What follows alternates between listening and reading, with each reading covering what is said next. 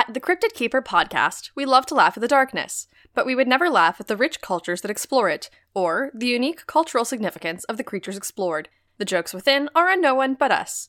We encourage additional research on the subjects covered here and hope that a comedy podcast is not your primary source of information.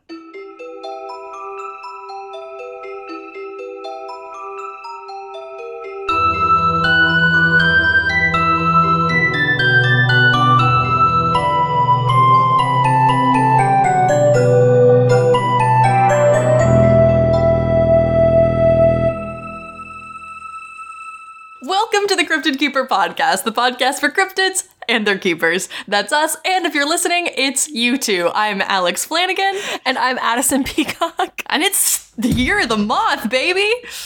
Year of the moth, baby. Year of the moth. 2020 year of the moth. I can't fully articulate why I am like this today. I need you to know the only mind-altering substance in my body right now is caffeine. I had a cup. I have a cup of coffee next to me. That is that is it. That's all I'm working. Well, that's with a right sin. coffee. Yes. I'm sorry. I'm a sinner, baby. You can't stop me. I'm on the highway to. God. Val, bleep that out. People can't the- know we swear. I'm on the highway to heck. there it is. Thank you. So, how are you doing today? Uh, you know, I'm doing all right. We're out here. We're hanging in there. Yeah, I got a case of the giggles. I don't know. In case of the chortles, as it know. were. Okay, so really quick. This never works. Like this is never as funny when you try to recreate something that happened organically. But before we did the intro, I, I we started recording and very softly into my mic I went hee and Alex accused me of cackling and I said no, it is a chortle. So That's how that happened. Do you want to tell the people about how you sniffed a soap as a palate cleanser? I did. I have a soap. Oh my god, I'm losing my mind. I just realized what this soap is. Hold off on telling you what the soap is. But I have a soap on my table here. It's a secret soap, apparently. I got it in my stocking for Christmas. Uh, and it smells really nice. It smells kind of like just like a nice, kind of clean, like fresh cotton sort of smell. And so I just took a nice little whiff of it before we started, and Alex made fun of me. and probably will do so again. That's okay. So I'd like to spin you a tale of how I came to my choice for today's cryptid. If, I would love that. Take me away. Okay, so uh, you have like a carefully curated algorithm by which you choose your your creatures. I do because my brain is a labyrinth of horrible design. I follow like my whims or like I think of something I used to be obsessed with when I was a kid or sometimes I'll refer to like whatever media I've been like currently immersed in. I've been watching a lot of True Blood, so part of it so I was like, "Oh, is it finally time to do vampires?" Uh, no, like I that's like a big undertaking. There's like a couple smaller creatures on True Blood that I we was also like did vampires. Were you here for our vampire? we did real vampires, Okay, I guess that's true. not vampires in folklore. You know what I mean. Fair, fair and valid. And specifically, like if I did it, I would like to look at it from like kind of a more global perspective because every single country has a variation on a vampire, and I think it's super interesting. But that's not what we're talking about today because I decided to throw out True Blood for now, uh, and instead think about the other piece of media that has occupied most of my brain. Uh, which is why today I would like to talk about werecats. Dear God.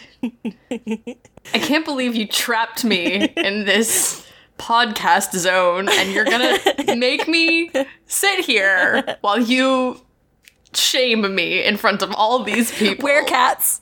Here's the thing this was an inevitable choice anyway, because as we know, there are certain cryptids that are just in the dominion of one of us or the other.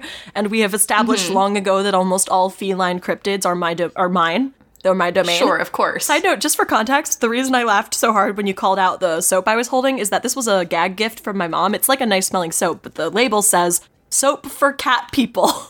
no! it smells like purring. For cat people?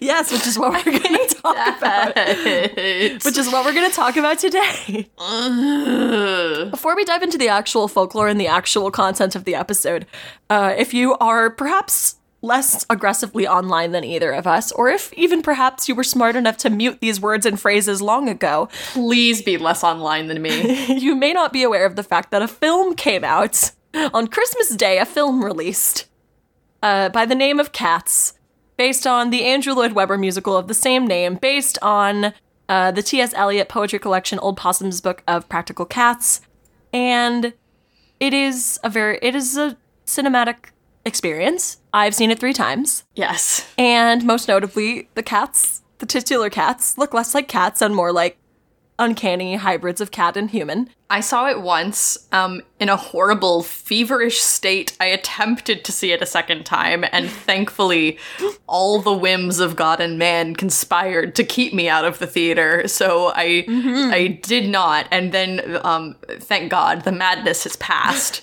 and I was not- once again. I was not spared. Um, my Twitter account is currently a dedicated cat's Twitter account. I did tweet something that the cat's account liked, and uh, if anyone's wondering, I am currently hosting a Jellicle Jam on Itch.io. So if you want to submit any cats themed RPGs, uh, hit me up. Alex. I didn't ask for this. It's okay, uh, because the other day I woke up and Bustopher Jones was just playing in my head, just playing in God, that's the worst one. Well, it's because I was singing it the previous day to my friend's very fat cat. I was rubbing his belly. Look, oh, and here's singing. the thing, and we've had this conversation. Bustopher Jones is a perfectly fine song for a cat to sing. It is inexcusable for humans to touch it. I know this. I know this to be true. I'm not going to linger on the Cats movie too too long. I just needed you to know And that that we've was already been there too long. mainly just because, as much as I enjoy tormenting you with it, our listeners did not ask for this. So, uh, oh, so they're off the hook. Because They have a fast do, forward button. and where cats can, where cats do, and where cats can. Um. Anyway, so I'm not going to do that again. Listen, mysticinvestigations.com slash paranormal slash what is a werecat says. Just as a werewolf is a monstrous wolf like humanoid, so is the very rare werecat, a terrifying cat like humanoid. However, that is where the similarities end. Werecats are far more powerful than werewolves, and even most vampires, when their origins lie in that of the earthly gods, either directly descended or indirectly through magic. Also, werecats, you have to understand, are different from werewolves because it can't be spread. You know what makes me so mad? Mm-hmm. Is that four months ago, if we'd done this episode, I would have been just like living in Scooby Doo Zombie Island the entire time, and that would have been a blessed brain feel. That would have been wonderful. I would have loved that. I would Floating have, in an- I would have wanted that for me. Floating in an ocean of Scooby Doo original movie bliss. I can't believe that we're doing a Scooby Doo on Zombie Island themed episode, and I will spend no time there. I cannot dwell there any longer. I have been cast out like Queen Susan from Narnia because I have I have gone beyond that blessed and innocent time. I mean, I have a whole section on werecats in pop culture where I was perfectly happy to talk about Scooby Doo on Zombie Island, but if you've banned it from this space. I haven't banned it. It has forsaken me.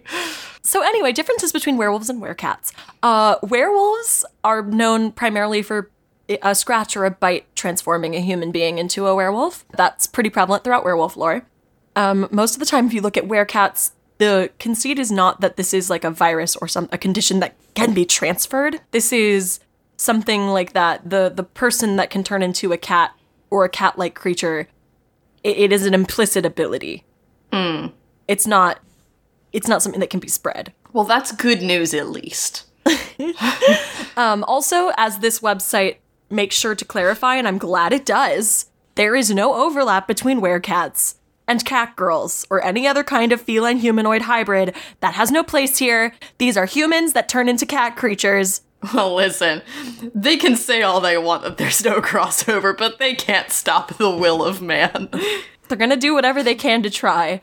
So, also, uh, it should be noted too that just like there's a little bit of kind of variation in werewolf lore between like people who turn into like a wolf man or like sometimes it is just a man that turns into a wolf. Uh huh, yeah. that there is a bit of variety in werecat lore. Some werecats are people that turn into like a bipedal, like a cat person. Some of them are ones that turn into either like a small, like domestic style house cat, or they turn into a lion, a tiger, a leopard. So potentially they turn into something indistinguishable from just a wild cat.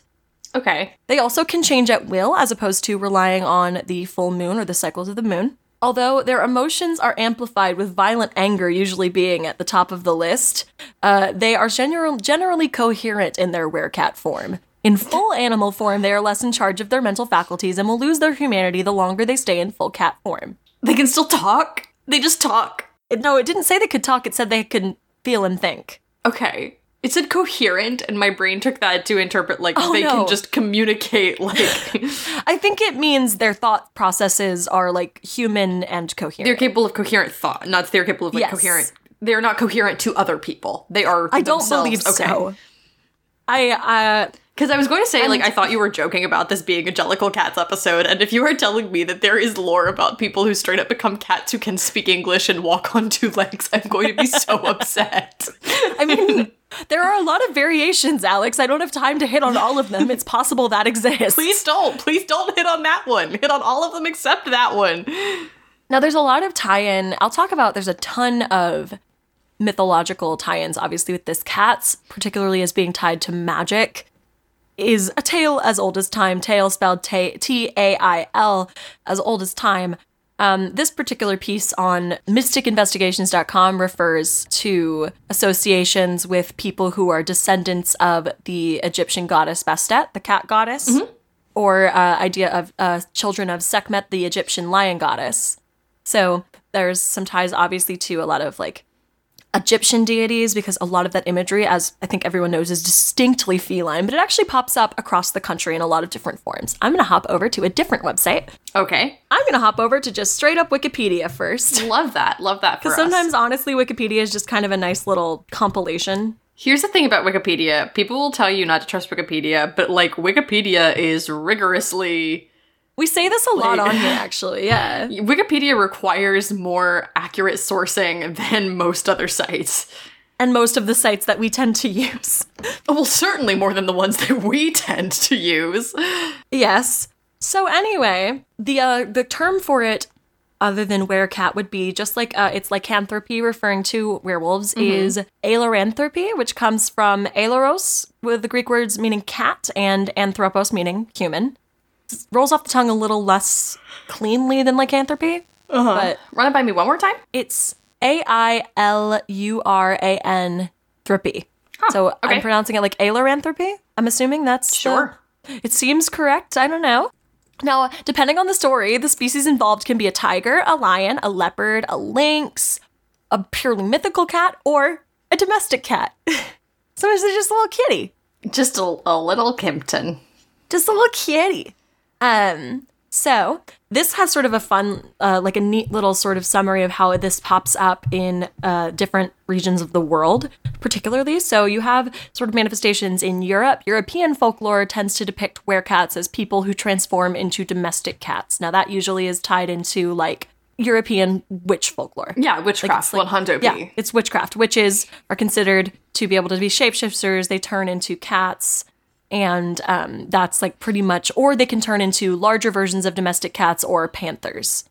Then in Africa, there are legends describing were lions, were panthers, and were leopards. In the case of leopards, it's a leopard deity masquerading as a human. So the leopard form is actually like their true form. The human form is the illusion. And then if they have if they have children with humans while in their human form, then those children grow up to be shapeshifters. So that's sort of the Interesting. Okay. origin of that one. It's it's a little bit like we have in our Rougarou episode. This is something that in a lot of these versions is passed down, but not something that can be spread through like totally. Yeah, that makes sense. And then there are for people who turn into lions, that's often associated with royalty, uh, a being that might have been a king or a queen in a former life. And uh, there's also a tale of a big cat called the Nunda, which is a cat of immense size that stalks villages at night. And that some of the versions of the story circle around the idea that this is something that is by day a human and turns into this massive, terrifying big cat at night. Okay. Wild. So those are some of the those are some of the fun variations on that one. In most mainland Asian werecats are often tigers. In India, were tigers are usually associated with being sorcerers. Yeah, that makes sense Uh, to me. so it's kind of overlaps with like yeah the witchcraft. There's Chinese legends describing were tigers a victim as victims of a hereditary curse or a vindictive ghost. So people who are uh, instead of it being like something that's a malevolent witch or sorcerer uses to do bad in a town, it's something that is done to somebody, a curse that's placed upon them. yeah, this is sounding like they- very, very Rougarou adjacent. Mm-hmm. Uh, alternately, The ghosts of people who have been killed by tigers could become a malevolent supernatural being known as a Chang, devoting all of their energy to making sure that tigers killed more humans. Some of these ghosts are the ones responsible for turning ordinary humans into man eating were tigers. There's also, and this is like a little bit different in Japan, though there's something similar to a kitsune, which is a fox spirit, called a bakaneko, uh, which is a like a cat spirit. Okay. Cute. Yeah. There's also a type of were tiger known in Indonesia and Malaysia called the Harimau Jadian. These are often associated with like vampire or d- demonic elements as well. And then, like I said again, in the central areas of the Indonesian island of Java, the power of transformation is regarded as due to inheritance. So again, it's an inherited thing. Also, save when it is hungry or has just cause for revenge, it doesn't hurt people. Oh, well. That one. It's said to take animal form only at night and to guard the plantations from wild pigs. Okay. There's like a lot of information that's they're like very uh very task oriented, aren't they? Like they're very goal oriented as far as shifters go. Yeah. I mean, I think people who haven't owned a lot of different cats with different personalities before might think that I swear to God, don't you dare take this back there. Alex, I was not going to reference the types of cats as present in Cats the Musical by Andrew Lloyd Webber. I was merely going to point out that cats are as varied in personality as dogs and as humans, and people tend to assume that all cats are aloof and uncaring, but many cats are defensive and protective of their owners. That's all.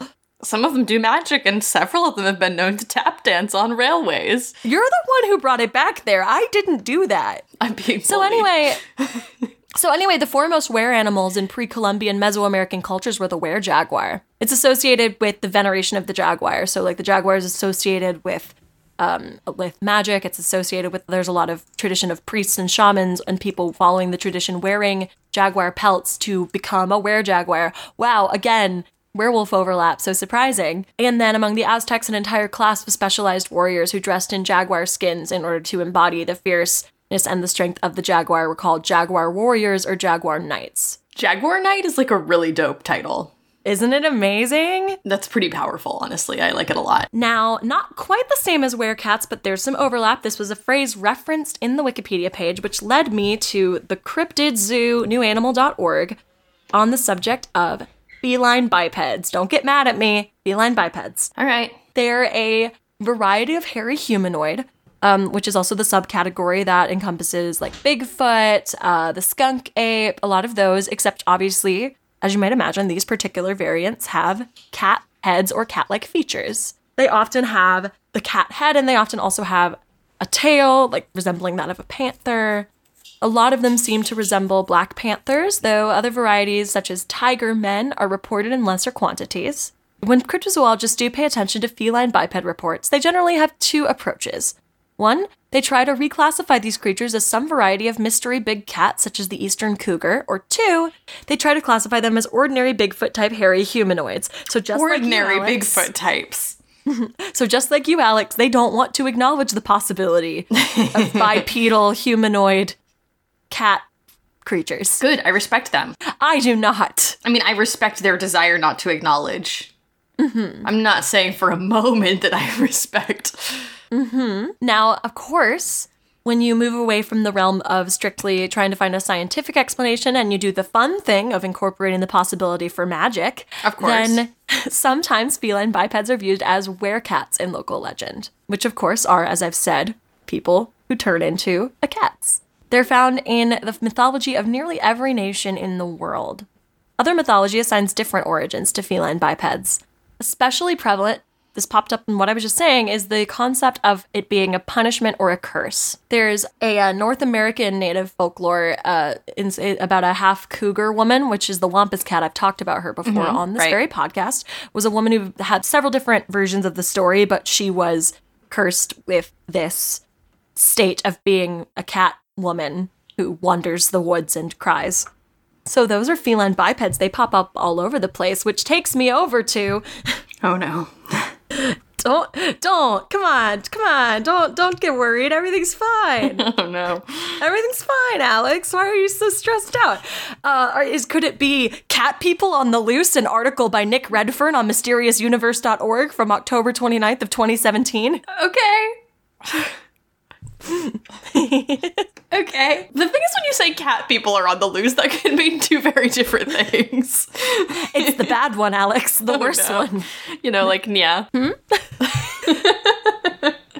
Uh, may I may I share the information in the article? Please do. Okie dokie. So this one is sort of uh, I have some actual like quote unquote sightings a little later, but this is sort of just a compilation of uh, encounters and tales of werecats throughout the years. So uh, here we go. The werecats of Britain, first of all, Abbots Bromley, a village in the English county of Staffordshire, the origins of which date back to at least 942 AD. In this particular case, the witness was a man named Brian Kinnersley. He spoke of walking through Abbots Bromley on a warm summer's night, and he was confronted by a large black cat, one described as a typical Black Panther. Obviously, he was then frozen in his tracks. He saw a Black Panther on the streets of a town in England, which is not something one is expecting. Sure. However, then his amazement turned to outright fear when the beast rose up onto its back limbs, giving it a height of around five and a half feet. The creature issued a low growl and flicked its dangling front paws in Kinnersley's direction. Notably, Kinnersley's daughter said her father that said that as the cat rose up, its back legs changed shape, probably to support it when it was standing upright. A few seconds later, the creature dropped back to the ground and bounded out of sight. Now, this one is obviously a little bit like there's some room, there's some wiggle room there. It really could just be like some sort of big cat that reared up on its hind legs when it felt threatened. Mm-hmm. That is a thing that animals do. However, if you're me and you want to believe that it's a werecat, then you should. You should, absolutely. A similar report from the centuries old village of Blakeney, Blakeney, in the English county of Norfolk, occurred in 1967. The witness was driving on a cold winter's night and caught a glimpse of a creature standing at the side of the road that was eerily similar to the one seen by Brian Kinnersley in the previous story. In this one, the woman said it stood like a person, but stooped, but had a cat's head, even the pointed ears. Even the pointed ears. Mm-hmm. Yes, indeed. Yes, indeed. Got one more. Um, the final two cases in the files here are separated by seven years 1981 and 1988. The, the location was the same the German War Cemetery in Cannock Chase, Staffordshire. We're back in Staffordshire. So apparently, this particular area is a hotbed for weirdness, according to this source. Uh, there have been like like Bigfoot type sightings. There have been ghosts. There's been like weird UFO stuff here. There's been giant serpents. Uh, a lot of things in Cannock Chase that people maybe perhaps can't explain or would have reason to believe are perhaps a little unusual. The two reports of werecat type creatures seen at the cemetery. One of them was during the daytime. It involved a beast that was black in color, taller than the average man, and seen leaning on one of the gravestones until it realized it was being watched and then it dropped to all fours and raced off into the trees. A second case concerned a van driver crossing the chase late at night who was forced to bring his vehicle to a halt near the cemetery as a result of the presence in the road of a huge black cat. The cat stared intently at the shocked driver until it sort of jumped onto its back legs. According to the man, the creature remained in view for no more than about 20 seconds after which it headed towards the cemetery, making a curious hopping and bouncing movement as it did so. Quick question. Uh huh. Do we get any sense of scale for this? Because, like, here's my problem with creatures like this. When you say a huge black cat, that could mean anything from, like, a slightly bigger than normal cat, which I would look at and say, yo, that cat is huge. Or, like, it could mean a person sized cat, which I would look at and say, yo, that cat is huge. Well, the first guy did say that when it reared onto its back legs, it stood at about five and a half feet. Okay, so a huge cat. Yes. So if the others are similar in proportion, it would be about human sized cats. Well, that's why I was curious. Like, if in this story it, like, lined up. You know what I mean? Like, I didn't know if it was. Mm-hmm. Oh, no, yes. I understand completely. And so, another article by the same person on Mysterious Universe talks a little bit more about some of the other variations on werecats. I mentioned were lions and were leopards. So, um, this article is called the, Mys- the Most Mysterious Cats of All by Nick Redfern from December of 2017. Don't stop. Didn't do anything! You're checking out before I've even had the chance to. I'm not. You are. Is it because you looked You at Twitter and saw that I tweeted that you were bullying me? No, did you tweet that? You don't let me have any fun. Oh, I'm sorry. No, Addison, I'm listening. Addison, I'm sorry. So, Hey, in Africa, no, the, listen, I'm listening. I want you to have fun on our show that we make together. It's Okay. important to me that you have a good time. okay. I so I mentioned you. that were leopards. I love you too. I mentioned that were leopards were thought of being uh, the offspring of leopard deities that mated with humans while in human form. Right, Natch. Yes, of course, as you do. Uh, and now this version says that there are sort of two branches off of that particular story, which is that either they were able to shift at will or in a fashion completely beyond their control, but it doesn't specify the details of what would cause the shift. Okay. It says it just says it's very similar to when the werewolf mutates the person like or a person mutates into a werewolf at the sight of a full moon, but it doesn't say if the moon has anything to do with it, and so I really I don't know. That's so weird. you know, it's kind of like this thing. Is is it that thing? I don't know. it's um, just like that thing. So anyway, uh, lions.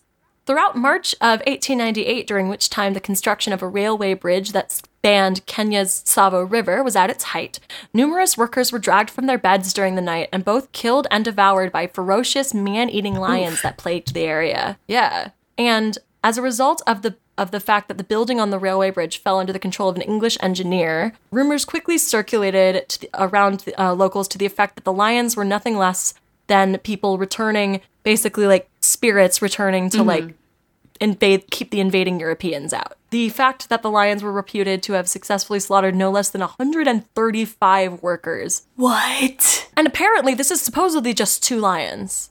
That's Which not is- very many lions.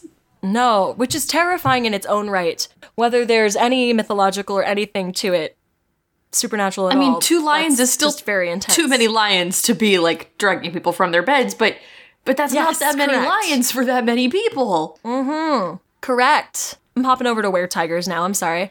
Um, as the story goes in Indonesia, the ability to mutate into a were tiger form can be developed via fasting, willpower, the use of spells, incantations, and charms. So, as opposed to a lot of these other stories where it's something either like some kind of hereditary, in a lot of the in some of the were tiger lore, it's like no, you can if you work hard enough. if you work hard enough and believe in yourself and you have a strong enough sense of self-discipline, you too can Yeah. transform into a tiger. If you rise and grind and you apply yourself and you work hard and you just believe, Oh my god. you too can become a were tiger. Listen, I've heard a lot of really bad arguments for fasting. That's probably the worst one. Oh, it's a bad one. No, I don't endorse fasting. I'm just saying perhaps maybe if you are inclined to do meditation Sure, yeah. and incantations to become a were tiger, I'm not going to stop. I would do you. some incantations. For sure. Oh, good news, Alex, because toward the end of this episode, I will be sharing a spell to turn into a were cat. Are you planning on transmogrifying on air? That would be the wildest flex either of us has pulled in this podcast, and I composed a musical number. I'm not saying it would work. I'm just saying I do have in my notes a link to it. What if it does, though? Like, what are you gonna oh God. do? I don't know. I don't know. We're messing with powers beyond our comprehension.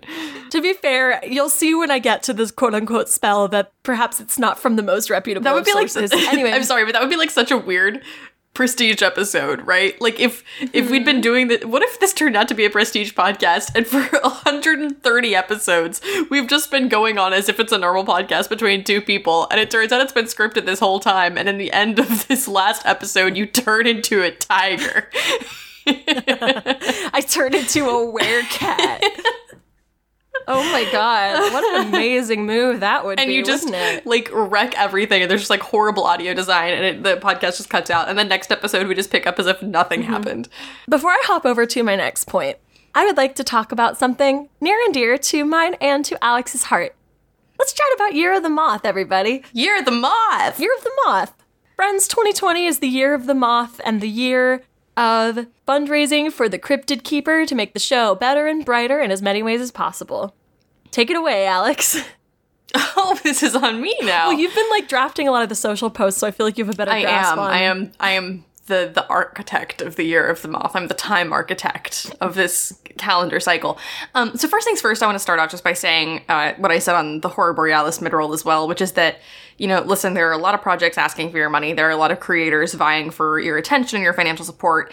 And um, if you are concerned that this will like make or break our ability to make this podcast or to survive in the day to day, like don't. We're not. There there are people who like desperately need your support to pay their rent and we are not those people. Like very luckily we're not in that position right now. So if you cannot donate to us at this time, I don't want you to feel guilty. I know sometimes like when I'm listening to shows that I really love and they get into their like, "Hey, please, you know, help us feed our families by giving $5 to our podcast." Like I don't want you to feel that level of stress. This is not that but we are really excited about some of the projects that we can't make without a little bit more financial support. And we would love to be able to create those for you. So we are doing this exciting fundraising push to help us be able to uh, meet some of the things that have been, you know, very oft requested and to really push ourselves back to uh, better and brighter heights and also uh, Mothman. So, you know, as it were, Year of the Moth.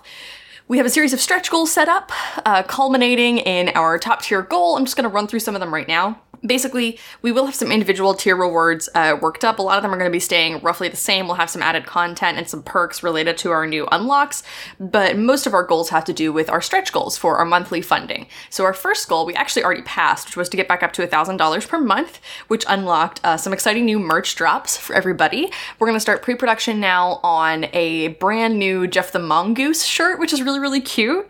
Uh, it's a very fun, like, I'll split the atom t shirt with a lovingly rendered Jeff the Mongoose on it. It's super adorable. We'll put pre orders out and it'll be available in the store. And the other thing that we just unlocked um, is a beautiful set of Horror Borealis Pride stickers featuring some of the characters from Revenant and little corresponding Pride flags behind them. They are just gorgeous. Um, you're going to really love them. At $1,250 per month, Cryptid Keeper goes weekly again, which is a very exciting thing. I know a lot of people have been asking for. We would love to be able to make that happen, um, but we need to be able to one ensure that we can pay our uh, wonderful editor Val. We need to be able that, to make sure that we can start getting transcripts up in a little bit more timely fashion if we're going to go weekly again. Uh, all sorts of things that can enable that to happen. We can't necessarily do at this price point, but we would love to get there. So at $12.50 per month, Cryptid Keeper goes weekly again, as well as we will uh, publicly release some brand new bonus content for Horror Borealis. Some different episodes that just sort of explore Revenant from a totally unusual and different angle than you're used to, and I think it's going to be a lot of fun. At 1500 per month, there's another merch drop. We'll unleash our uh, exclusive unleash release is unleash. what I meant to say. I like the idea of unleashing a t-shirt upon somebody though. Um, at 1500 per month, we will release an exclusive designed just for this campaign 2020 Year of the Moth t-shirt. Uh, which will be very fun and exciting. That design is not done yet, but I hope that everybody ends up loving it, and I hope that we get there very quickly and that I'm forced to scramble to make that happen. So please put me on my toes there um, as well as a setting guide and lore bible for Horror Borealis, so you can run your own Monster of the Week campaigns in the setting or just learn some of the neat like secrets and behind the scenes lore about the world. That's going to be a really cool and like immersive way to see a lot of the fiction that goes into it that we don't always get time to go into in detail on the show. At 17.50 per month, uh, we will do a combined Cryptid Keeper and Horror Borealis live show. And we would probably yes. go through the same process where we have the audience sort of vote on what city to bring us to based on, you know, what we think can support an audience turnout for that show. But we're really, really excited. We would love to make that happen.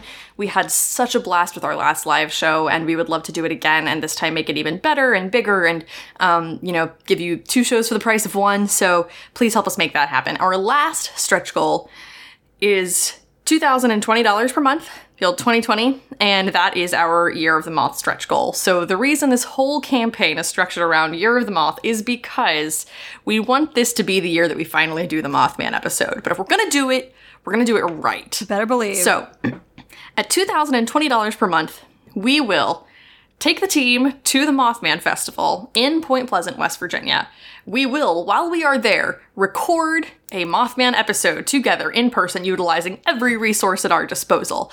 We will host a fan meet and greet for anybody else who decides to come and hang out with us at the festival because we will be there the entire time, um, probably sharing a janky hotel room and eating a lot of waffles. It's gonna be amazing. Ooh, yeah. And on the road, we will also record other bonus content for you, not the least of which will be a video project that may or may not involve ghost hunting. If you want to find out more of the details, you're gonna have to help us get there. Mm-hmm. but 2020, the year of the moth, help us make this happen. This is the way that we can get the Mothman episode for everyone, and this is going to be the year that we do it. I'm really, really excited. I want to make this happen. I know we've been putting it off for too long. I know there have been excuses. I promise I'm not like gaslighting everybody this time. this will be an actual Mothman episode for real uh, provided that we can meet our goal. So that's Year of the Moth. We hope you'll join us, uh, whether you're a continuing or a new or upgrading or returning Patreon donor. We're really excited to get to share all this stuff with you, and we're really looking forward to everything we'll be able to put out. So, 2020, Year of the Moth, baby. Year of the Moth. Now back to the show. I'd like to have like an actual, like, tiny little earnest conversation because I Yeah, found please this cool piece while I was researching this from syfy.com, uh, S-Y-F-Y, like the network, um, Uh-huh. by Sarah Century. And this is titled Curse of the Catwomen, the trope of the werecat. And uh-oh, surprise, Addison's gonna talk about gender and folklore again. Um, I feel like we just did this. Oh no. Well, here's the thing. This is like, first of all, not a super unknown thing that people are obsessed with this idea of like a lot of the time you see uh, cats as portrayed as this uh, inherently feminine animal. And that extends to the way that werecats and like were cat type creatures are portrayed in uh, in fiction and in terms of just the way we talk about them and the way that they tie into stuff. Specifically, this article focuses on a film called Cat People. I don't know if you have seen Cat People. It's not. I, I, I, at this point in my life, I probably will never go see a film called it's Cat fair. People. It's fair. It's. Uh, I'll just read the little summary right here. Um, it's considered one of the most important films of the early era of horror. Uh, but it's a story about a woman named Irena who marries a man she's afraid to give herself to emotionally or physically because she believes that if she becomes too angry or too excited, she will transform into a werecat. She basically makes effort to like she tries to make the marriage work and he leaves her for his assistant and then a bunch of things events unfold but it's specifically about a woman who suppresses her maybe more primal impulses and feelings because she's afraid they will turn her into a monster Interesting. then there are some sequels to that. There's other characters that are like these cat women. They're often associated with like villainous kind of traits or like sexuality. Like if you're familiar with some of the Wonder Woman comics characters, there's Cheetah in the Wonder Woman comics. Oh yeah, absolutely. And I mean, even if we're just talking like you know, very very the obvious pick, Catwoman. Oh yes. Um, and Black Cat from the Spider-Man comics. Yes. There's also Cat's Eye from New Mutants. Mm-hmm.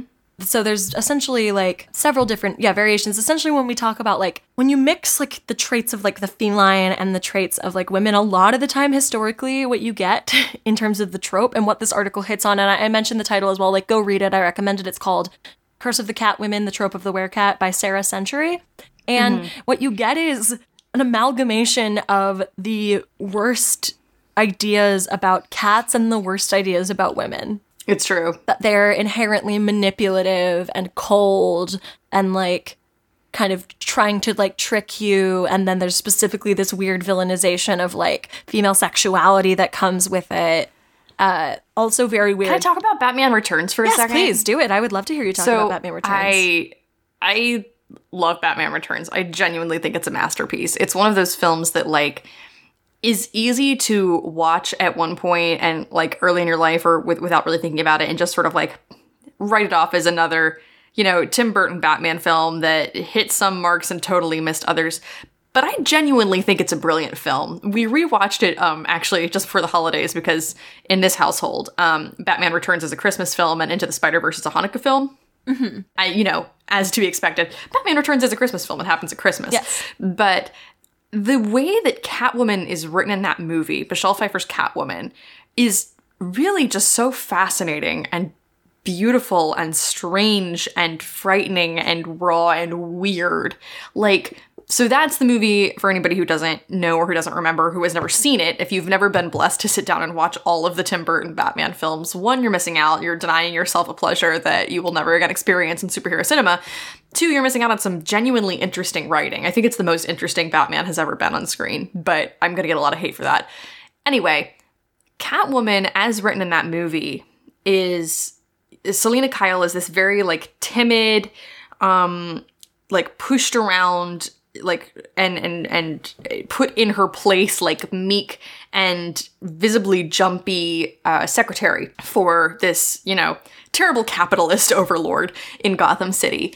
And basically she is someone who even from the beginning before her like transformation which is depicted on screen she's like consumed with this like frustration with herself. She knows that she's got these repressed like that she could be something very different than what she is mm-hmm. and that her circumstances and the people around her and these power dynamics require her to present herself as something different and you know when she sort of asserts herself in her office situation against her terrifying boss he literally pushes her out a window she's resurrected as catwoman she comes back and suddenly she's like got this manic raw weird like feral feminine sexuality to her mm-hmm. in a way that is like so interesting to watch because the character is like unhinged. Yes. But she's not evil. Like all the things that she's doing, she like is cognizantly aware of why she's doing them and the fact that she's not supposed to want them, but she is enjoying it and like hates herself for that,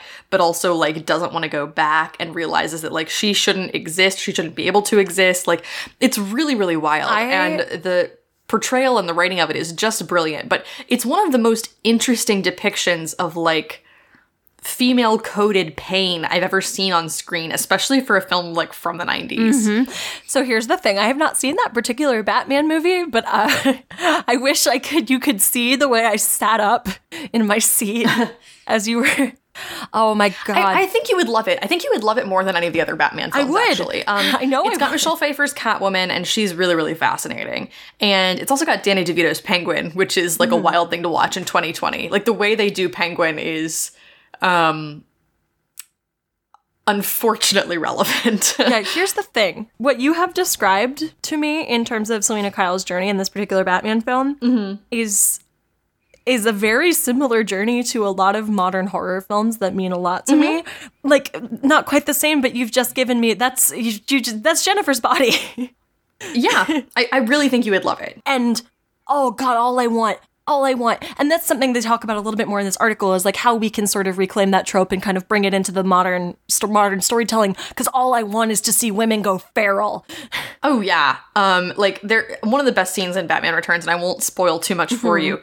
But basically right after so Selina Kyle's apartment like before mm-hmm. her transformation, before her fall and resurrection is like this sort of and it's it's great because it looks so out of place in Gotham City. Mm-hmm. It's like very pink and like sort of almost um not like quite kitschy, but a little bit sort of that like retro kitschy like pink and lace and neon and like it's very strange. Mm-hmm. Um and the scene like she, you know, falls and is resurrected, she comes back into her apartment like completely a mess and she just like screams and starts wrecking up her apartment like she just mm. starts shattering stuff and like tearing the walls and like throwing things and it is like I'm like the hair is standing up my arms as I'm talking about it. It's such a like it is so hard to describe this scene, but it's such a fascinating thing to watch. And it's so weird that this movie included it. Like that this Batman movie from the 90s has this journey in it. It's so wild. I like started breathing heavy, like while you were just. I mean, this is. it's like, really cool. Um, yeah, next time you come over, let's watch Batman Returns. Please, I get so excited about this. I just want to watch. I just want to watch women go feral, and Here's the conclusion of this article. It says right here It's interesting to think of what has been done with the feminized werecat in fiction, but it's vastly more interesting to consider what might yet still be said. With only a skeletal background of a few distinctly unfeminist tropes, most of which revolve around an intrinsic distrust and fear of feminine power, anger, and need, there's still quite a bit of potential to turn the trope around and find a more inspirational and empowering message for women who have too long been shamed for their self expression via such unwieldy metaphors. And that's like, I want that. I want that. Hmm. Because, like, it's true. You often, with a lot of these older stories, you have like, it's like, I love a lot of these characters and a lot of these like figures, but you're not supposed to. like, it's sort of right. like, it's the same thing that happened to me as a child. I grew up obsessed with a lot of like female villains that in retrospect were very deliberately queer coded. Sure. And that was supposed to make them more frightening, but because I was a uh, because I was a little baby, not straight person, I was like, I like that. I want to be like that. Um, and it's the same feeling. So it's like I want to see versions that actually lean in, and I want to see more. Want to see more of that, and we're seeing it not with the cat thing, but like even with like with projects that resonate so heavily with me, projects like Raw and projects like or actually a great one that I love and I think can be d- explored more interestingly, not a cat but a werewolf story, uh, is uh, Ginger Snaps. Yeah, I haven't seen Ginger Snaps. I've I've had it recommended to me personally on many occasions, but I've not I've not seen Uh, it. I like it a lot. Um, it could be improved upon because it is a product of its time in a lot of ways. It is Sure. from the 90s, but like still. Anyway, back to a little bit more lighthearted, real quick. Um, couple quick sightings, and then we'll wrap up with a spell. Yes, please. I can't wait. This is going to be the weird like this is either going to be kind of anticlimactic and for that I'm very sorry or it's going to be the most insane thing that's ever happened. Please get me there. So, uh, first of all, we have from paranormaldatabase.com under reports, there is a werecat report from St. Michael's Church in Edmondthorpe. I don't know when this was, uh, but uh, this is the only this is the only thing written about it on the site. It says Sir Roger Smith and his two wives have their tomb within the church, with the effigy of Lady Anne possessing a dark mark on one wrist. A local legend sorry. It took me a second to realize that it meant his first wife and then his second wife. Yes. but particularly the effigy of Lady Anne, one of um, a local legend says that she was a witch who could change into a cat, and the mark on her statue shows where a butler hit Anne in her cat form with a small axe. Okay. Now, um, there is on ilovewerewolves.com a photograph, a very blurry photograph that looks kind of like a Tasmanian tiger, that it says, Is this a picture of a possible werecat? Is this a real werecat or not? Since the photo is so old, blurry, and in black and white, it is a little hard to tell if this is just a weird creature or if it is in fact a werecat. From the information that I could gather, it might just be an extinct species of animal, but I could not find any exact or specific information that confirmed this. And then a bunch of people are like, maybe. Or a lot of people are like Tasmanian tiger. who knows? Maybe. Now, uh, then the last one, I couldn't find a lot of, aside from the ones that I mentioned in the Mysterious Universe piece, couldn't find a ton of like really like sighting sightings, except I found one on Reddit. It's very short. Okay, Somebody great. on Reddit in uh, the cryptids subreddit asked for like if anyone had basically asked if anyone had heard had heard anything or seen anything with more like feline cryptids. The person Mm-hmm. writing the post said, Hi, I'm new to cryptid research, and one that fascinates me is a lesser known cryptid that isn't talked about a lot, and that is the catman or feline biped. I haven't found a lot other than the whole Wampus cat sightings and a few reports here and there. And so that guy Julio99 says, as a matter of fact, when I was 14, I used to sneak out a lot, and one night was the night I vowed not to do it again. I was walking down to a pier I lived near, and under the lonesome light, I saw this thing standing upright with a long tail and cat ears. Thought it was a furry, but for some reason it looked in my direction and stared for a while until it moved towards me a bit. So I ran and hid in my neighborhood quickly, trying to get back home thought it was a furry, and I love that he was like, "Oh yeah, it's it's just a furry," and then looked and it was like a real cat face. And they were like, "Oh no!" That's uncomfy. yeah. but I just appreciate the like, "Oh yeah, this is fine. It's just somebody in like a costume." Uh? anyway, those are the only ones I found for that. So now I would like to go to spellsofmagic.com slash spells slash fantasy spells slash werewolf spells. Cool. Now you've definitely hooked me again. Okay.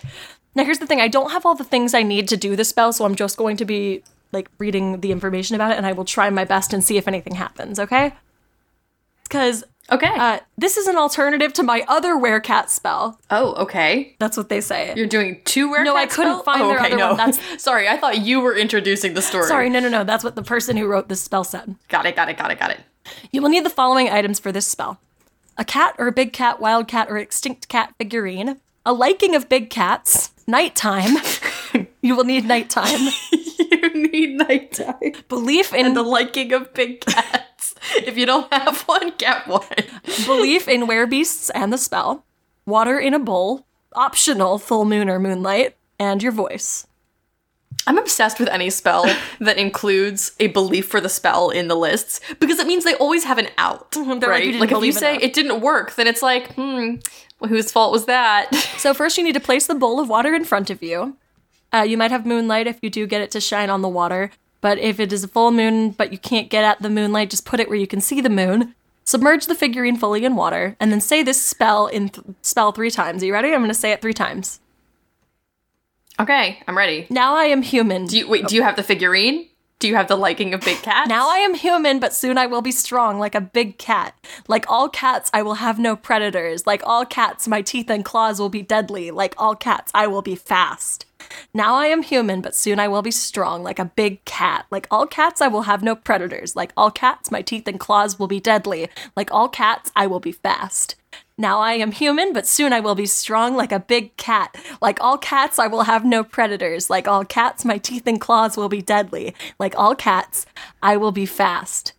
Now, you need to know, by the way, that this isn't going to work until the next full moon. Oh darn it. so! I'm not going to turn into a Well, werecat until the next full moon. until the next full moon. Darn it! I know. my favorite thing about this, by the way, is that there's a comment section on the spell. Because there are so there are a lot of people who probably use this website for like actual like spells for like part of their religious practice. And a lot of people roll up to this one to be like, hey, what? Hey, what is going on here? Like this commenter rolls up with, "You cannot physically transform with real magic. The spell is fake and it will never work." And then the person who wrote it said, "Don't listen to her. It takes belief to make a spell real." Damn, sounds like you didn't believe hard enough, my guy. yeah. She yeah, that's what she says. She says the the original commenter said, "Real magic doesn't contradict nature." She's like, "That's not how the spell how spells work." That's not how it happens.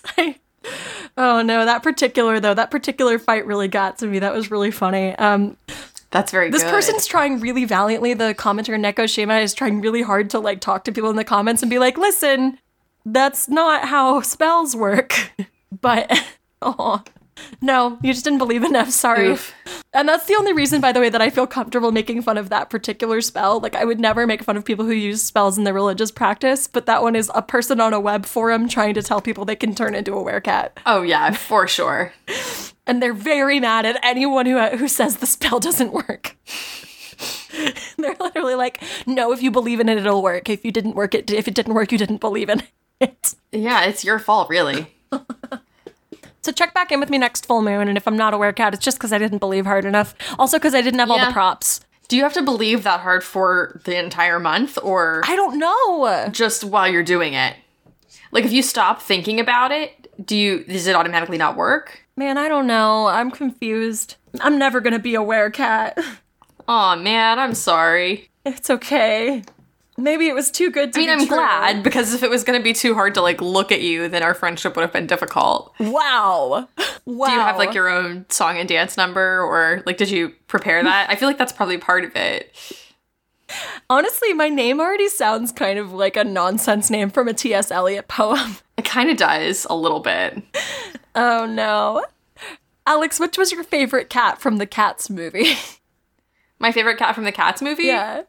It was 100% Munkustrap, Oh, good. whose name you don't even find out in the movie. His name is just Munkustrap. Uh, Munkustrap, the exposition cat, is my favorite because that would be me if I were a cat. I'd be all up in everybody's business, spilling the tea. My favorite thing about Munkustrap is that every time he crawls in the direction of the camera, I feel like my life is being threatened. he also spends all of the movie looking either like very sensual or so over it.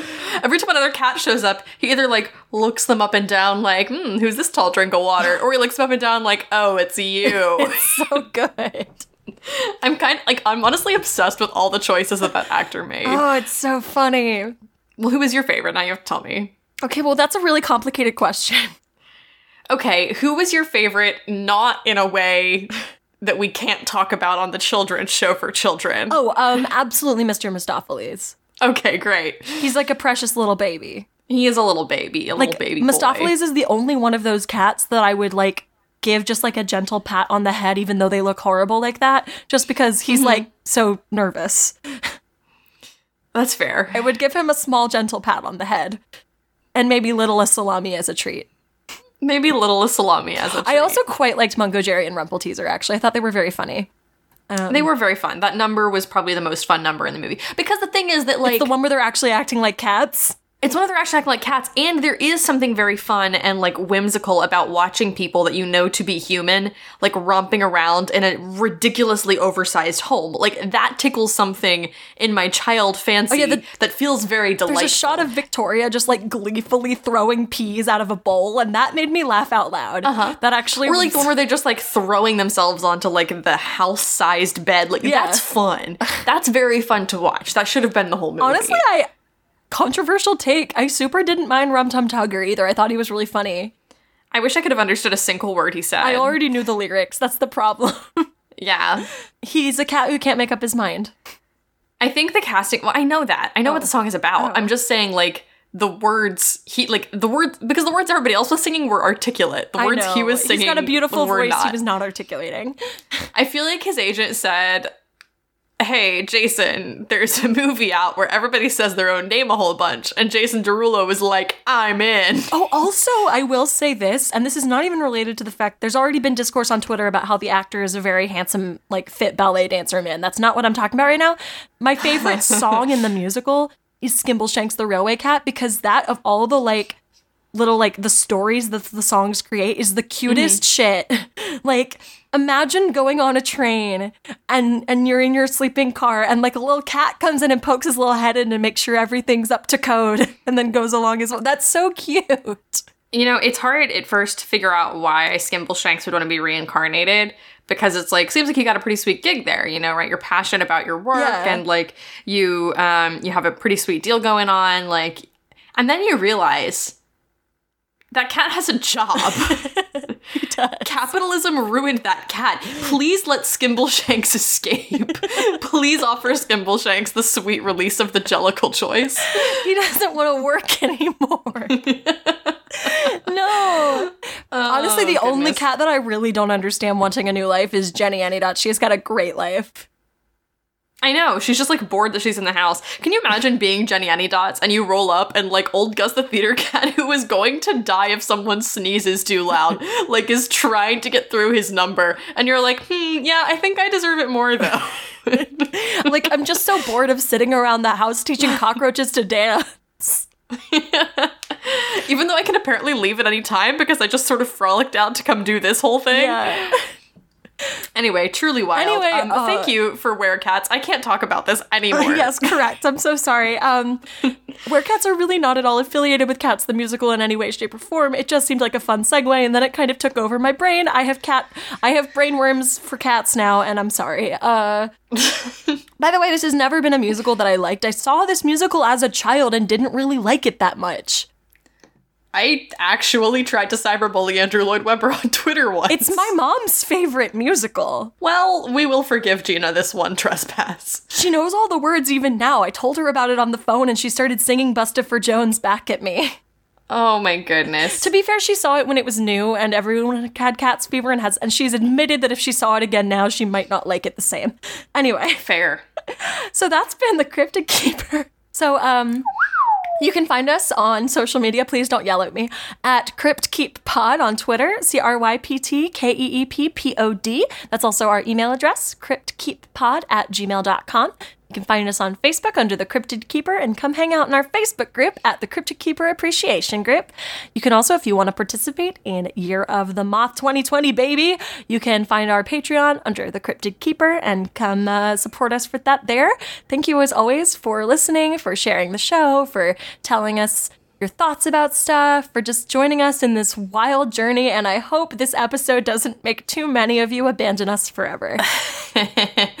Just think, if you help us raise enough money, you could be getting twice as many of these. Alex! Don't blame Alex for this. I trapped her in a sound prison. it's fine. We'll get over it. Um, so, as always, we hope we can keep you around and stay safe out there.